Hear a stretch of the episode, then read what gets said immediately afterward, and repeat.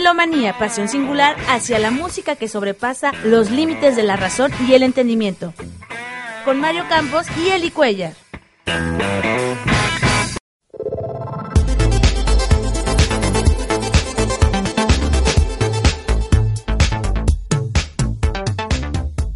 Bienvenidos sean todos ustedes a una emisión más de Melomanía.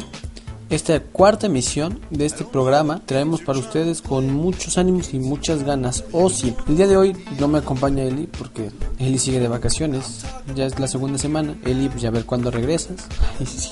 No, te extrañamos y te esperamos aquí para cuando estés. En este día, pues como no tengo a nadie en cabina, eh, hoy no podremos hacer el debate, pero hoy les traigo una sección diferente que se llama Top Gun. Top Gun es un top 10 de varias canciones. El Top Gun de esta semana serán los 10 conciertos más famosos de todo el mundo para que no se lo pierdan. También tenemos en la sección de And You Bird Can Sing, hoy tenemos el hashtag de la semana pasada que nos puso el buen Mario Durán. Un saludo Mario, eh, que es me atrevería a, para que nos pongan en mi Twitter. Recuerden mi Twitter es arroba macp-182 y el de Eli es arroba elichu8 para que nos sigan, nos pongan sus Twitter y nos recomienden.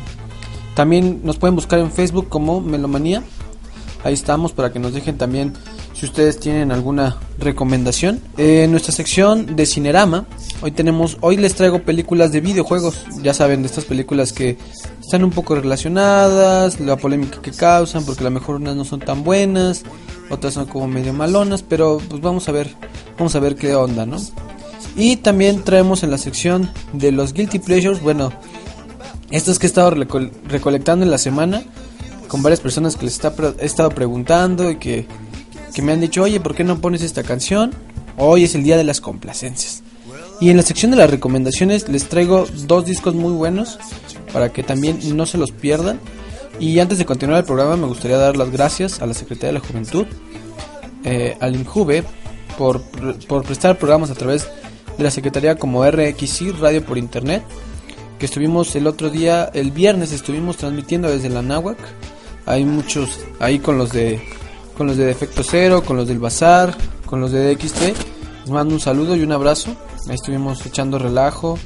Digo, estuvo tranquilón porque pues, no había tantos chavos, pero, pero sí hubo pues nuestra, nuestro buen rato, ¿no? Eh, también eh, quiero recordarles que estamos eh, por radio por internet, es juventudenmovimiento.com.mx, diagonal radio, para que nos escuchen, nos recomienden. Y bueno, vamos con esta canción de los Kaiser Chiefs, es A Kinda Girl You Are, de su último disco del 2012 que acaba de salir hace poquito. Vamos, regresamos, estamos en Melomanía.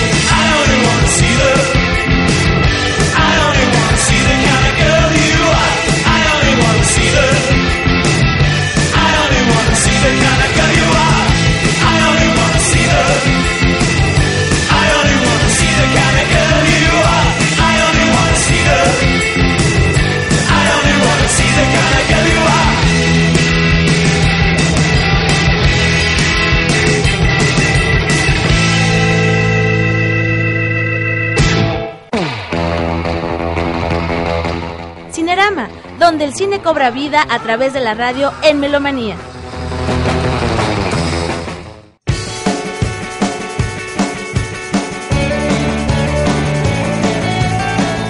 Regresamos a Melomanía, acaban de escuchar A Kinda Gear You Are de los Kaiser Chiefs, esta banda que tiene canciones como Ruby, como eh, Never Miss a Beat.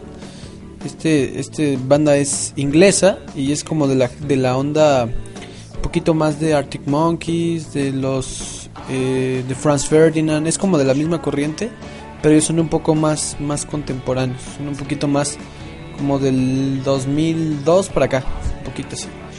Y bueno, estamos en la sección de Cinerama, como les había comentado al principio del programa.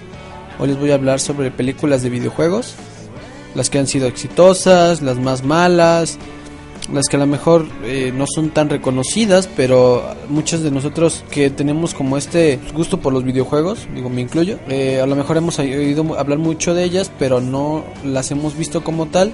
Hoy les voy a traer los datos para que las chequen, las vean y me acompañen. Eh, la primera que quisiera hablarles, esta película, a ver, ¿cuántos de ustedes no conocen Mario Bros? Digo, creo que es que si no conocen Mario Bros han vivido en una piedra mucho tiempo de su vida y no sé, igual no, no tuvieron Nintendo, pero ¿conocen a Mario Bros? Bueno, esta película que fue interpretada por Bob Hoskins, John Lisgamo y Dennis Hopper que Dennis Hopper tenía películas muy buenas, pero Mario Bros fue su acabose. Hagan de cuenta que es como, como si todos los monstruos o los cupas, que eran como las tortugas, fueran como de cartón o si tuvieran los cierres, se les veían los cierres literal.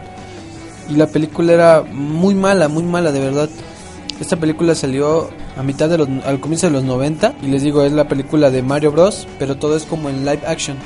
Eh, live action es eh, pues cosas como interpretadas por gente, ¿no? Eh, digo, claro ejemplo está Dragon Ball, si alguno de ustedes vio Dragon Ball, la película, que acaba de salir hace poquito también. Bueno, no hace poquito, hace como que como cinco años. Esta película era muy muy mala.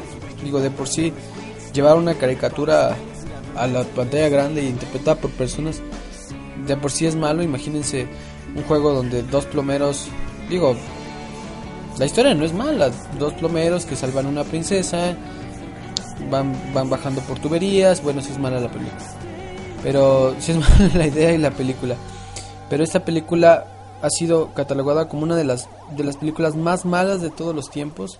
Y bueno, qué decir de, de las más malas adaptaciones a videojuegos. También fíjense que más o menos en ese año, como en el 94, salió una película de este juego, no sé si lo recuerden, que se llamaba Double Dragon, que eran dos gemelos que, perdón, eran dos, dos hermanos que tenían eh, un medallón, un medallón que les, les permitía hacer como, como karate o como, pues como distintos tipos de artes marciales y cuando se juntaban creaban un solo guerrero.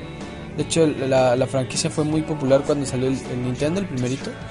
Y Double Dragon era como el, el, de los más exponentes. El juego era muy bueno, pero la película era no sé, era muy mala. Y, ¿saben quién sale? Este Robert Patrick, no sé si se acuerdan de Terminator 2, el que era el, Terminator que era como líquido. Él sale, él es el, malo de la historia. En esta película, como les comentaba, sí son de muy bajo presupuesto y el, póster, si lo pueden, búsquenlo, ahí se los voy a dejar en, en, en el Facebook de Melomanía. De verdad está como ver para creer, porque está muy, muy, muy chafa. Otra de las películas que también les traigo es esta de Street Fighter, que sale Jean-Claude Van Damme. En su tiempo fue como, como muy alabada porque eh, Jean-Claude Van Damme era como lo más famoso de películas de acción en los 90s y, y así, en principios de los 80s y finales de los 90s. No puedes ver una película de, de guerra, no puedes ver una película de, de acción donde no saliera Jean-Claude Van Damme. Y era muy chistoso porque Jean-Claude Van Damme pues, realmente al igual que muchos otros, pues no son actores, ¿no? Sino que son realmente stunts o son gente que se dedica más pues, a la onda de, la pelea, del combate y ese tipo de cosas. Y cuando los meten de actores, pues como que, como que la gente no los, eh, pues sí, sí los quiere tanto, pero no son las grandes actuaciones del mundo. Digo, y, a pesar de, de pues, del dinero que sí le metieron a esa película, creo que, que es muy, muy chistoso porque a Jean-Claude Van Damme lo tenían de rubio porque según era Guile, uno de los, dos personajes de, Street Fighter. Pero de verdad, el, es tan chafa, es tan chafa la manera en como los, los eh, caracterizan que la gente, te los juro que, que salías, si alguien iba a verla al cine, te lo juro que salías atacado de la risa. Porque a pesar, a pesar de todo y a pesar de que, pues como les digo, del dinero que les metían en la película no valía ni, ni dos pesos. Digo, el juego es muy bueno, no sé si han tenido la oportunidad de jugarlo. Y es un referente también de los videojuegos, pero no la película. Y ahora les voy a hablar de otra que se llama Tomb Raider. No sé si ustedes la, vieron, la vieron o la vieron. A mí, la verdad, me gustó la primera, la de Tomb Raider. Digo, a, pesar de que sale Angelina Jolie.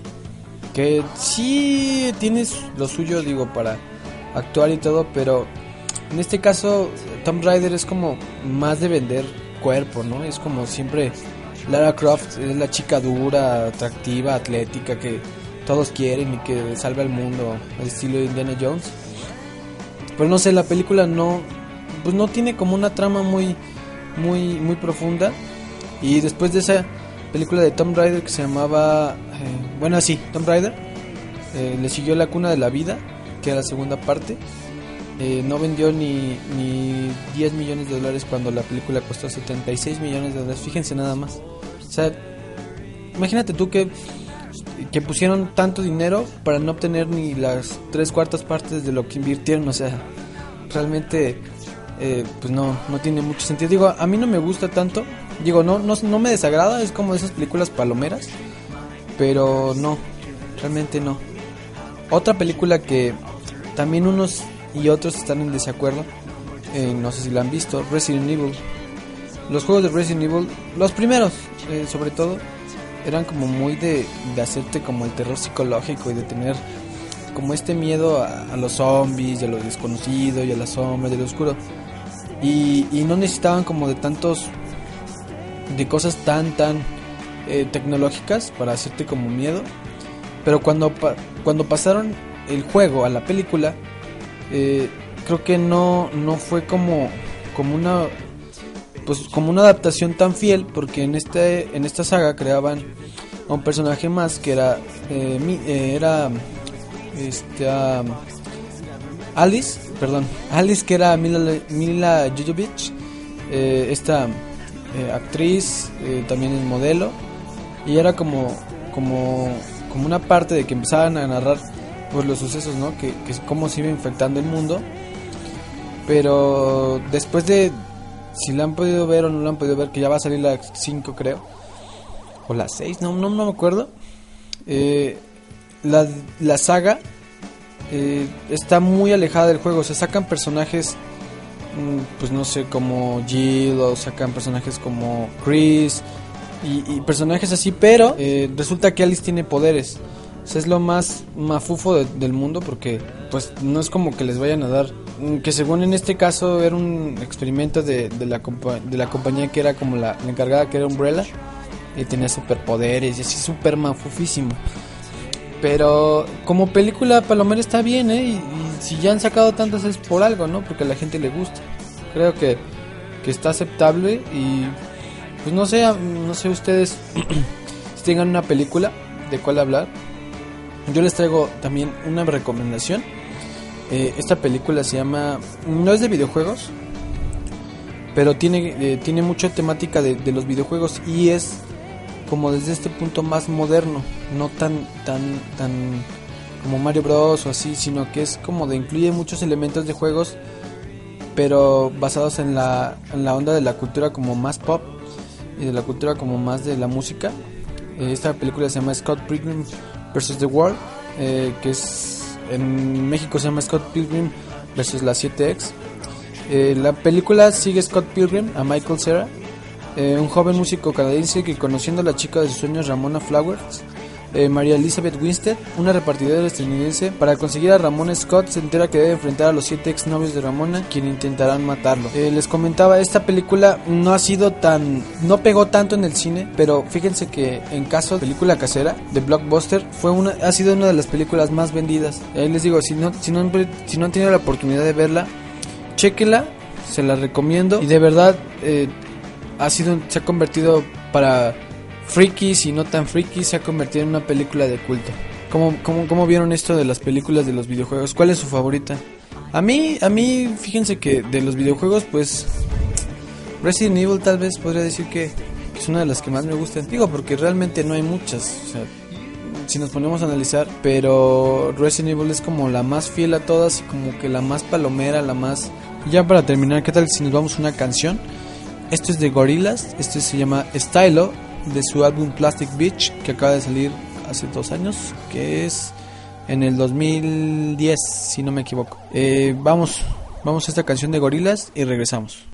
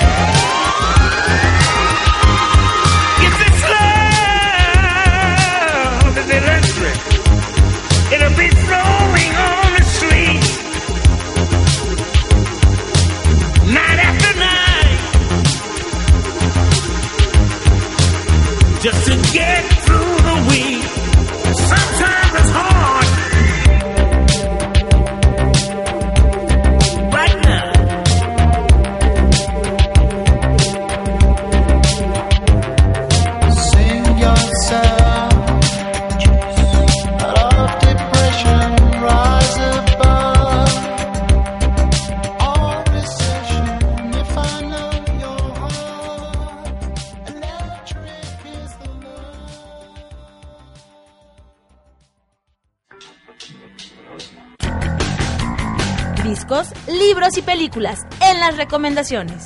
Melomanía.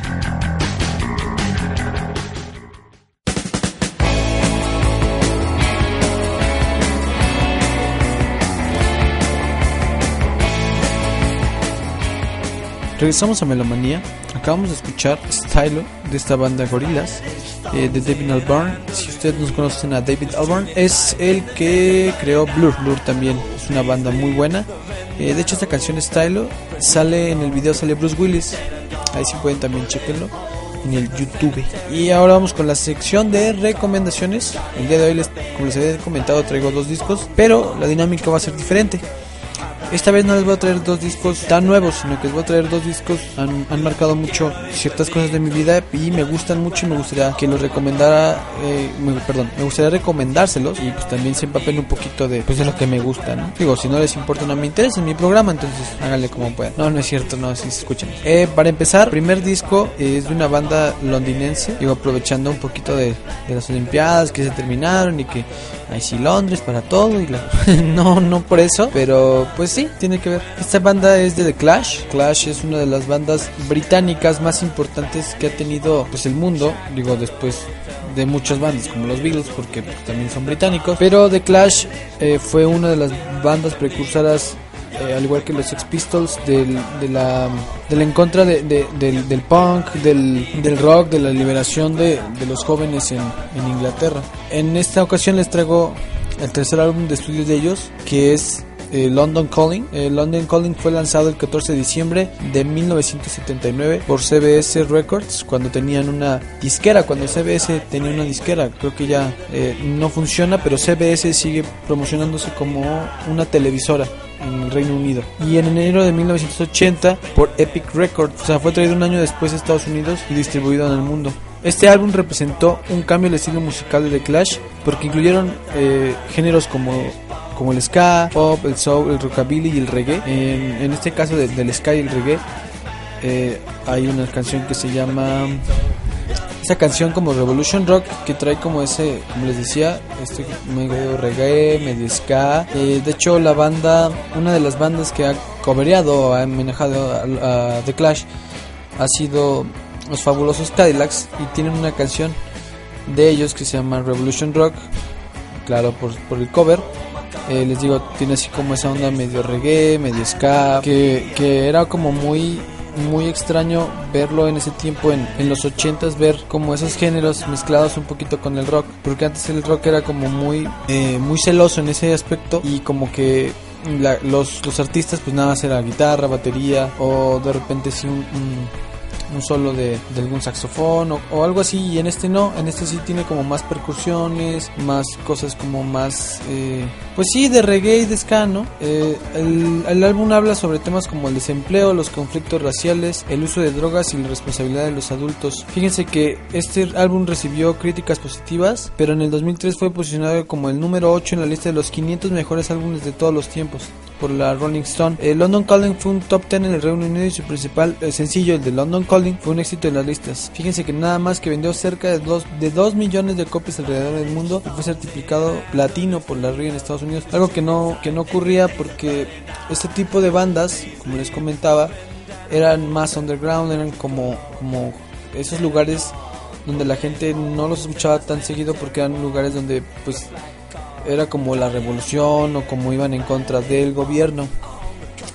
Fíjense que esta banda, esta, perdón, esta canción de la de London Calling fue está basado eh, en la influencia de un accidente nuclear que ocurrió en Three Mile Island en Pensilvania y esta eh, pues era como una crítica a lo que pasaba cuando cuando cuando, cuando explotaba un reactor nuclear, ¿no? Digo, y tantas y tantas canciones que, como Spanish Bombs, que es una, que es una canción que, que ya habla de, de, la guerra civil española. Eh, esta, esta canción, de hecho, tiene partes en español. Ahí, ahí les, ahorita se las, se las pongo. Eh, esto un pedacito. Ahí está que dice Spanish Bombs, yo te quiero infinito. Yo te quiero, oh my corazón. Fíjense que, que, que ese es lo más chistoso de todo que, que The Clash tenía como esas canciones y tenía como la de Should y Should I Go, eh, tenía pedazos donde los cantaban en español.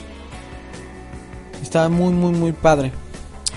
Y bueno, ya para continuar, el siguiente disco que yo les traigo es el disco de La Luz del Ritmo. Digo, continuando un poquito con, con esta, esta onda de The Clash. Digo que tienen los géneros muy diferentes, pero eh, son sus influencias principales los fabulosos Cadillacs. El grupo argentino Los Fabulosos, eh, perdón, el grupo argentino Los Fabulosos Cadillacs lanzaron este álbum el 30 de octubre del 2008 y ha sido titulado así porque el ritmo es como la luz y cuando ellos están tocando el ritmo está rebotando por todos lados, al igual que la luz. Eh, ellos tenían ya casi 6 años de estar separados, digo, sin contar la unión que tenían en el 2006 con Andrés Calamaro para hacer esta canción de la parte de adelante. Eh, ellos regresaron, a pesar de, que mucha gente decía, no, pues es que ya como, ya si ya están muy grandes, y si Vicentico ya está como en otros proyectos. Eh, pero sí regresaron, regresaron los, los viejos fabulosos Cadillacs para traernos 13 eh, canciones en este disco que es La Luz del Ritmo. Eh, cinco son nuevas, eh, cinco, cinco canciones son nuevas, inéditas que ellos, ellos hicieron. Seis son versiones nuevas de canciones de otros discos de, de sus anteriores álbumes y dos versiones de otros artistas. Estas dos canciones son Wake Up and, Live- eh, Wake Up and, Love, and Make Love with Me, que es de un grupo de un cantante que se llama Ian Dury, que también es uno de los referentes principales en, en todo el mundo de la música. Y también la de Should I Stay Should I Go, que es de The Clash, como les decía. en este álbum vienen pues nuevas versiones de, de canciones que, que muchos de, de, los fans de, digo, me incluyo de los fans de, de los fabulosos Cadillacs les gusta, como son Malbicho, Padre Nuestro, Basta de llamarme así, Muy Muy Temprano, Los, Con- los Condenaditos.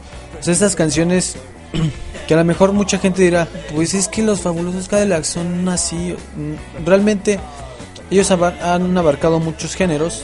Digo, tienen tienen covers hasta de los Beatles, que a mucha gente no les gusta, pero pero si pueden también se los recomiendo. Es una canción que se llama Strawberry Fields, digo, cantada en versión eh, de los fabulosos Cadillacs con Blondie. Ustedes recordarán a Blondie, esta, esta cantante de, los 80 que es como poperona. Tienen esta canción. Eh, esta, este disco fue lo llevaron por, por, por gira mundial que empezó el 5 de noviembre y empezó exactamente en, la Ciudad de México. O sea, como para muchos sí fue como una sorpresa que regresaran al, ámbito musical. Digo, porque pues ya ya tiene su su su tiempecito, porque este es su decimosexto disco. Digo, después de ahí les surgieron otros como El Arte de la Elegancia, que fue su, su, su último disco. Pero este en, en- en particular me llama mucho la atención porque es el que más ritmos tiene de todos. Y es como, como la incursión de algo más rockerón, algo más rockerón de, de, los fabulosos y canciones mm, que son como himnos como la luz del ritmo, eh, que me gustan mucho y que de verdad se los recomiendo. ¿Qué tal que si para seguir esta onda de, de pues de hablar de aquí de, de estos grupos, porque nos vamos con esto de, de, de Clash, de su disco London Calling, vamos a esta canción que es London Calling, aprovechando el nombre, y regresamos, estamos en Melomanía. Yo oh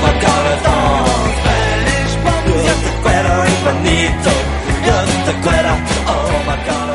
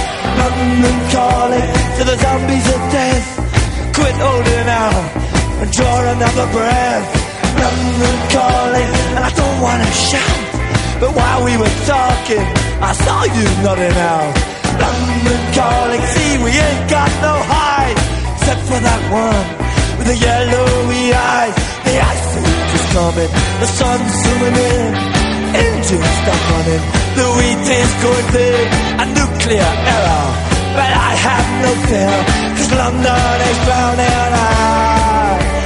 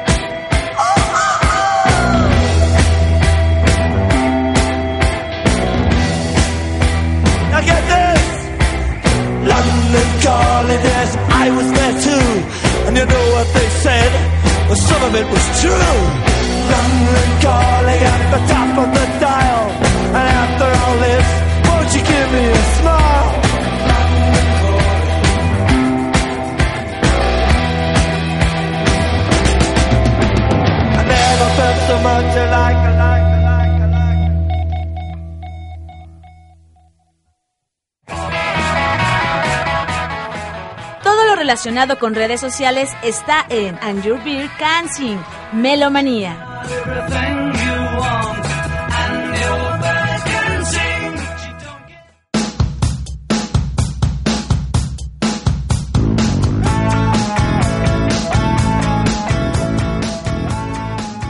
Regresamos a Melomanía, acaban de escuchar esta canción de The Clash que es London Calling, una muy buena canción.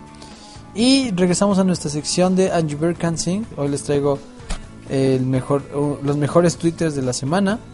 Y también les traigo la recomendación o el nuestro Twitter que vamos a poner. Eh, quiero que también estén atentos porque a través de Twitter voy a regalar un disco de Timothy Brownie que estará presentando este 16 de agosto eh, en Mint. El acceso será a las 8 y media. Y ahí les estaré regalando el disco para que lo escuchen. Está, está bastante gozador, ¿eh?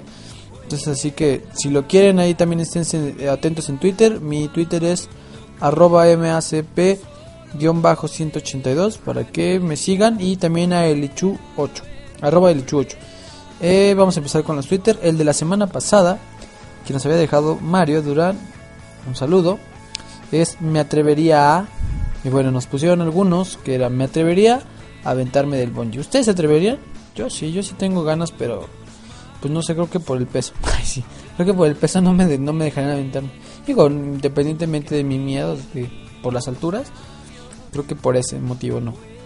Me atrevería a darle un beso a Scarlett Johansson sí yo también. Ah perdón ese lo puse yo. Ay, sí. Me atrevería a ser Batman ustedes se atreverían a ser Batman Batman. Oh, Batman. Me atrevería a bailar en la calle por dinero. No, pues cada quien, no si te atreves a bailar en la calle por dinero, pues mucho gusto, ¿no? Ay, qué cosas. Y bueno, continuando con este con esta sección, eh, también tenemos este que es hashtag que es es de hombres. Ahí el primero es dice, es de hombres no tener memoria, pero siempre habrá una mujer que lo recuerde todo, todito. Y también hay algo que se llama karma. Y se regresa tres veces. Es de hombres no entender las indirectas de la mujer. ¿Cuántos de nosotros nos ha pasado que de repente llegamos con alguien pues que le pues que nos atrae o que le gustamos o algo así y que nos empiezan a tirar indirectas y nosotros nanáis porque no sabemos de indirectas? Es de hombres sacarles una sonrisa a una mujer cada día. ¡Ay, qué tierno! ¡Ay, qué bonito! Es de hombres preguntar cosas estúpidas como ¿estás enojada? Si pueden, y se lo recomiendo, nunca le pregunten a una mujer si está enojada porque seguramente se va a enojar más. No lo hagan, por favor, chicos. Es de hombre quejarse de lo que gastan las mujeres en ropa y maquillaje, pero comprar videojuegos de casi miles de pesos. ¿Sí? Me ha pasado, me han contado y conozco a varias personas que gastan videojuegos miles de pesos y sus novias no gastan ni un centavo. Es de hombres ir al baño y no subir la tapa del baño y salpicarla. Yo no. Yo, yo soy un buen hombre. Yo no salpico la taza. Es de hombres no tener memoria para contar las cosas. Claro que sí, esto es machismo. Esto es machismo y no, no se vale. No tengo memoria. Es de hombres, fíjense, esta aplica conmigo. Es de hombres tener esa pancita para que se cuesten en ella. Esta pancita es para, para que las mujeres se cuesten en ella. Este fin Y bueno, este fue uno. Tenemos otro que dice, este fin, este fin quiero.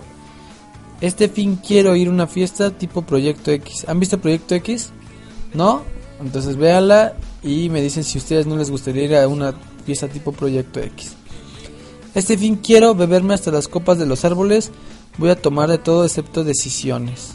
Eso es una cosa muy estúpida y no beban tanto. Digo, yo ya estoy afectado, pero Ustedes que pueden, hagan ejercicio, salgan, diviértanse, pero todo con medida, nada con exceso. Este fin quiero ir al cine contigo, pero no para ver la película. Ah, entonces no sé qué. No, la verdad es que no. No, yo, yo así no voy al cine. Si no es para ver la película, no. Este fin quiero ver una tienda donde sí vendan las ranitas de hojalata de colores. ¿Y ustedes este fin qué quisieran? Ustedes quisieran, no sé, como yo, graduarse, que este fin semana es pues mi graduación, un, ciclo más en mi vida que, que estoy muy, eh, muy feliz de poder compartirles esto porque pues se termina también un proceso muy grande y pues, a seguir, ¿no? Y ese es el es lo que yo quiero este fin. Y continuando con cosas un poquito eh, más para continuar eh, y ya para, para irnos a la canción, el hashtag de esta semana va a ser si yo tuviera un millón, si yo tuviera, si yo tuviera un millón, si yo tuviera un millón, ahí ustedes nos escriben. Eh, recuerden, mi Twitter es arroba macp-182 y el de Eli es arroba elichu8 para que nos escuchen y nos pongan ahí su mejor si yo tuviera un millón. Millón, perdón, millón, millón. Es que mi dislexia. Si yo tuviera un millón. Vamos con una canción de Hot Chip, este grupo eh, que es un poco eh, electrónico, un poco poperón, rockerón, pero tienen unas canciones muy sabrosas, muy sabrosonas. Ahí para que los escuchen. Esto es Over and Over. Estamos en Melomanía. No le cambies.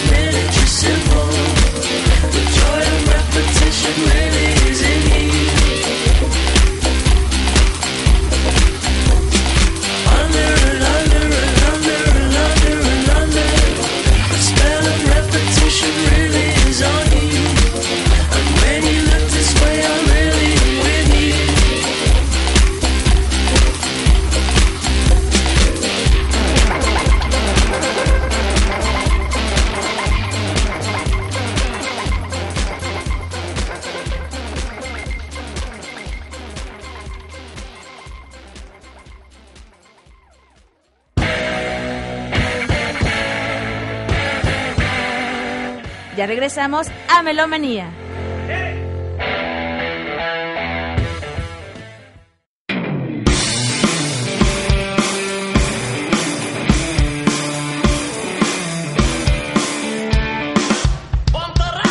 A todos los bailes no puede faltar.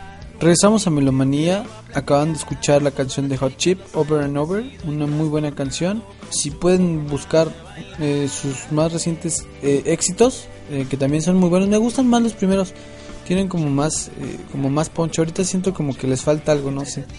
Igual es como la, la percepción. El día de hoy en Guilty Pleasures también les voy a cambiar un poquito la dinámica. Eh, hoy les voy a recomendar un disco mm, que se puede llamar Guilty Pleasure porque es de una banda que a lo mejor a mucha gente pues como que les dice, ay no, es que Bronco y Bronco es esto. Hoy les traigo un disco de Bronco, pero no cualquier disco de Bronco. Hoy les traigo un disco tributo que le hicieron en el 2006 a Bronco, que se llama Tributo al más grande, perdón, Tributo al más grande, que es un álbum musical que es producido por el esquema mexicano Class Music y es una recopilación de covers de varias bandas y artistas mexicanos de rock de la principales agrupación de música norteña Bronco. Eh, esta banda ganó popularidad en la década de los 90 y pues si bien el estilo de musical de Bronco es norteño y en ocasiones grupero, el disco agrupa las principales canciones dándole como un estilo de rock más actual. Tiene grupos como como División Minúscula, como Tol, como Tolidos, como Inside, como Canseco, como los Lemons, como los Claxons, eh, como Jumbo, como Chetes, como Kinky y está está muy muy bueno.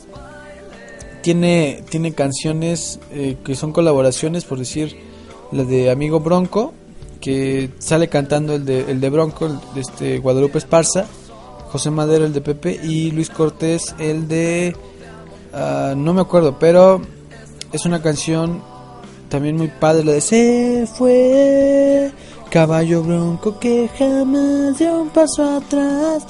Está, está padre esa canción. Eh, digo, a mí Bronco desde antes como que sí, sí me gustaba. Digo, sí, sí puedo decir que es como, como uno de esos guilty pleasures que a lo mejor pues todos tenemos, pero porque en algún momento de pues, cuando íbamos creciendo pues los escuchamos y, los tenemos ahí como, como en la memoria, ¿no? Eh, también, por decir, la, eh, un grupo que se llama Siria, Nunca Voy a Olvidarte. Eh, las letras son muy buenas, las letras de Bronco, sí, eso sí lo, lo acepto. Son, son llegadoras, ¿eh? son pegadoras. Dos mujeres, un camino, oro, que no quede huella con división minúscula. Sergio el bailador con los claxons. Déjame amarte otra vez, de Inside, que te han visto llorar, de Termo. Adoro también de por fin de. La de Te quise una vez, en la versión de Chetes, está muy, muy, muy chida. Y también, si, si, si pueden escucharla, igual se las, se las pongo en el Face de Melomanía. Así nos buscan Melomanía. Digo, ya haciéndole promoción. Eh, está muy, muy chida, les digo. Tres heridas de Kinky. Eh, digo, tantas y tantas canciones que son un referente de la música, pues, mm, norteña grupera de los 90, pero que trans, eh, traspasadas a, a, a, a lo más actual, como el rock más actual, tienen un, un toque bastante, bastante, bastante chido. Eh, digo, de los, de los covers que han sacado, de los álbumes de covers que han sacado de, de los últimos, pues, del último rato, digo, está como el de José José, está el de Queen, está el de José Alfredo Jiménez, pero este en especial es como el, como, el- como el más rockerón, como el más, pues como, como un más punch, y pues sí se lo recomiendo bastante, y si pueden también eh, buscar más canciones de Bronco, digo, si no les gusta, no hay problema, pero es una recomendación obligada. Y también, ¿qué que si continuando con, con este disco que- del tributo más grande, les voy a poner la de Chetes, la de Te quise una vez, para que la escuchen y vean, vean y escuchen y juzguen con sus propios oídos qué tan buena es la canción. Esto es Te quise una vez, del álbum eh, Tributo al más grande de Bronco. Es interpretado por Chetes del álbum del 2007, Tributo al más grande, como les decía. No le cambien, estamos en Melomanía. enamorado pero de a. Este bailador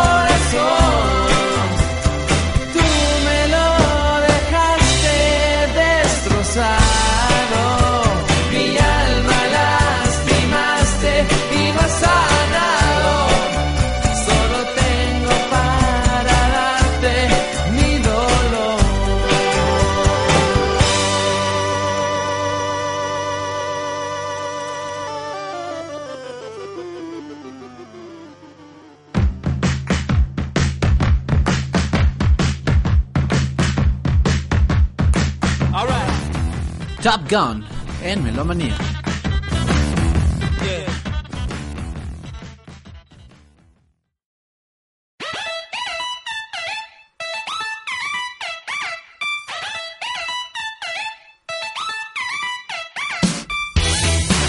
Regresamos a Melomanía, acabas de escuchar esta canción del, disco tributo al más grande eh, de Chetes, Te quise una vez, una muy buena canción, ahí sí pueden también, eh, les dejo otra cancioncita en el Facebook para que la para que la escuchen de este disco, es tributo al más grande. Y regresamos con esta nueva sección que es Top Gun, Eh, esta sección va a ser el top 10 de los 10 más, o sea, una redundancia, perdón, por el top 10 de los 10 más. En esta ocasión traemos los 10 conciertos más grandes de toda la historia, así para que los escuchen. Y muchos todavía continúan, fíjense, todavía se siguen haciendo, pero estos han sido los más grandes. Vamos a empezar con el Blockbuster Rock Fest, que fue celebrado en 1997 con 385 mil personas. Fue el evento musical que se celebra que celebra la pena capital. Esto quiere decir que, que sí a la muerte, o sea, sí al, a, la, muerte como tal, como pena en, eh, en los sistemas de justicia.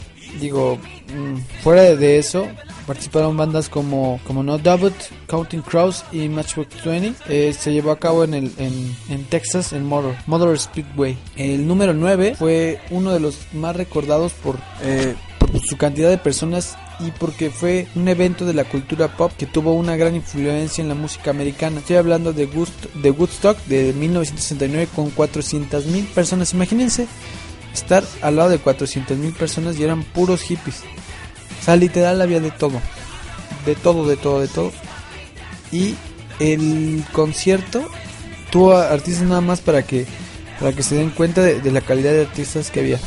Jimi Hendrix, Janis Joplin, Santana y ellos estaban eh, entre muchos otros, pero estos, estos principalmente, digo quien no conoce a Jimi Hendrix y su calidad como artista. Eh, el público en su mayoría fueron hippies, como les decía, dando un mensaje al mundo de que se pueden reunir a todos juntos para disfrutar de la música y celebrar la paz. Digo, aunque muchos eran nada más unos pandrosos y no trabajaban, cada quien, respeto a los hippies, pero eso es lo que quería dar como el, como el Good Talk, era como el, el mensaje de, apos- de, de- perdón, de paz y amor. En el número 8, en Toronto del 2003, con más de 450 mil personas, la enfermedad del SARS que atacó Asia y Toronto fue la razón de este concierto a beneficio. Eh, este concierto se hizo, como les comentaba ahorita, para las, para las víctimas que atacó esta esta, esta enfermedad que es el SARS y estuvieron bandas como los Rolling Stones, ACDC y Justin Timberlake, digo, entre muchos más eh, que tenían como, como principal meta juntar dinero para, para apoyar esta enfermedad que atacó a esta parte de Asia y Toronto también que fue que lo, como la, la razón principal.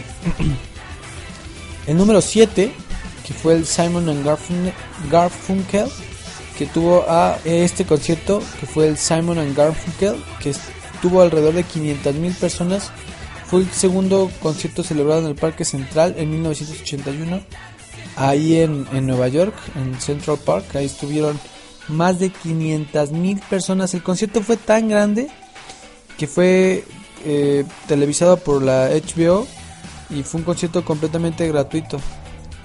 Ahí, ahí también uno de los, de los más grandes. El número 6 es el uno que se hace en la isla The Week Festival con más de 600 mil personas. Fue el, el concierto mayor celebrado en el Reino Unido. Digo, con bandas como The Who, The Doors, Leonard Cohen y algunos artistas eh, o intérpretes que, que la verdad son pues, de los más grandes que ha tenido el mundo. Eh, de hecho, esta fue la última eh, participación en un concierto en cualquier parte del mundo de Jimi Hendrix. Y todas las entradas, desde el primer día que, que salió el, el- el- el cartel del festival, se agotaron el primer día. En el número 5 tenemos Atasco de Verano en Wentis Glen con 600 mil personas. Este, también fue uno, igual que Woodstock, fue uno de los conciertos hippies celebrados en el circuito de autos de Gran Premio de Watts Glen en Nueva York. Y tuvo bandas como The Grateful Dead y los Allman Brothers. Era así como más, este sí es así como más hippioso. Eh, también se pueden buscar videos. Está muy, muy, muy padre. Digo, en, ese- en esa época como que tenían mucho el auge todavía de los hippies. Pero sí, es uno de los referentes principales. En el número 4, en el 1983, Steve Wozniak de Festival de Estados Unidos con 670 mil personas. Era un festival patrocinado por la cultura de unos cofundadores de Apple Computers. Eh, cuando Steve Jobs eh, fundó Apple tenía uno un, un socio que era Steve Wozniak. Este concierto era patrocinado pues, por ese, por esa, por esa, por él, por uno de los cofundadores que es Steve Wozniak y se llevó a cabo en California con grandes intérpretes nada más como Motley Crue, U2 y David Bowie también. Uf, ¿no? qué, qué buen concierto. En el número 3 tenemos Garth Brooks en el Central Park, otro de los conciertos que se celebró en Nueva York, con, fíjense nada más, 750 mil personas. Fue un gran concierto en el país y había todos, eh, estaban vestidos de vaqueros en la audiencia, había como gente que estaba vestida de vaqueros y era lo, lo, lo, chido, que, que esta banda Garth Brooks eh, realizó clásicos como Friendly Low Places y The Dance. Yo la verdad no conozco mucho a Garth Brooks, pero pues digo, para que jalen 750 mil personas, pues imagínense la, la, la calidad de artistas, ¿no?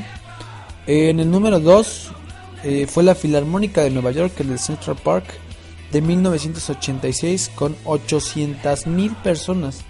El mayor concierto de música clásica que celebraba en la dedicación a la Estatua de, la Libertad. O sea, en el Central Park eh, la cantidad de gente es que eran 800 mil.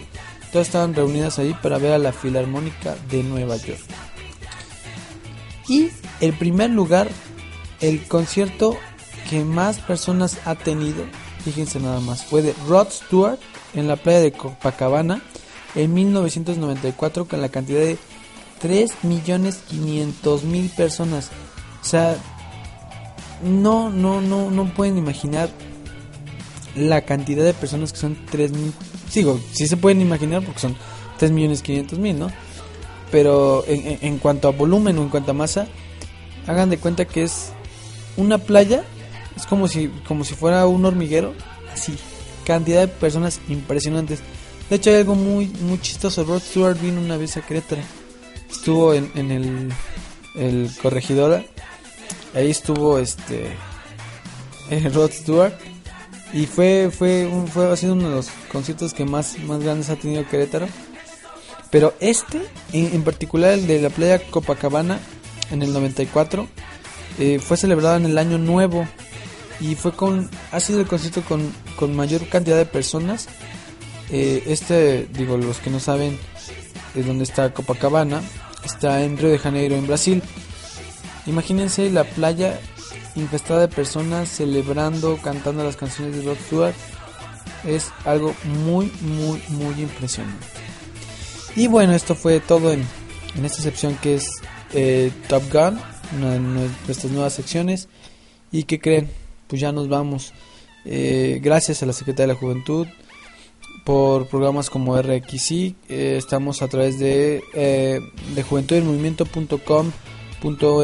diagonal radio para que nos sigan sintonizando. Estamos los lunes de 9 a 10 de la noche y los viernes la repetición es de 7 a 8 para que no se la pierdan. Recuerden que esta semana eh, estoy regalando el disco de Timothy Brownie que se va a estar presentando el 16 eh, de agosto. Si ya si estás escuchando este programa el lunes, digo puedes ir el jueves. Si ya pasó y estás en viernes y el concierto ya pasó, pues a lo mejor espero que lo hayas disfrutado. Pero el disco se va a ir, el disco se va a ir, así que estén atentos a mi Twitter, si les recuerdo es arroba macp-182 para que me escriban, eh, para, ahí voy a tener la dinámica para que me escuchen, me pongan los Twitter y si no, pues no me escuchen y ya. Eh, muchas gracias a todos por haberme escuchado. Hoy les estoy mandando saludos a muchas personas. Eh, a ver, ¿quién tengo aquí? A Ani Vega, un saludo que me, que me pidió que, que la saludara. Eh, también a... Bueno, ya, es mucha gente que me pidió que la saludara. Todos que me pidieron un saludo. Eh, muchas gracias por habernos escuchado. Eh, yo soy Mario. Ya esperemos que la próxima semana ya esté Eli porque como que aquí se siente solo la cabina y ya tiene dos semanas que no viene ese programa, la, jovencita y ya que se cree, no, no es cierto, no te creas Eli. Te, te extrañamos y esperemos que, que regreses pronto. Muchas gracias a todos, esto fue Melomanía. Adiós.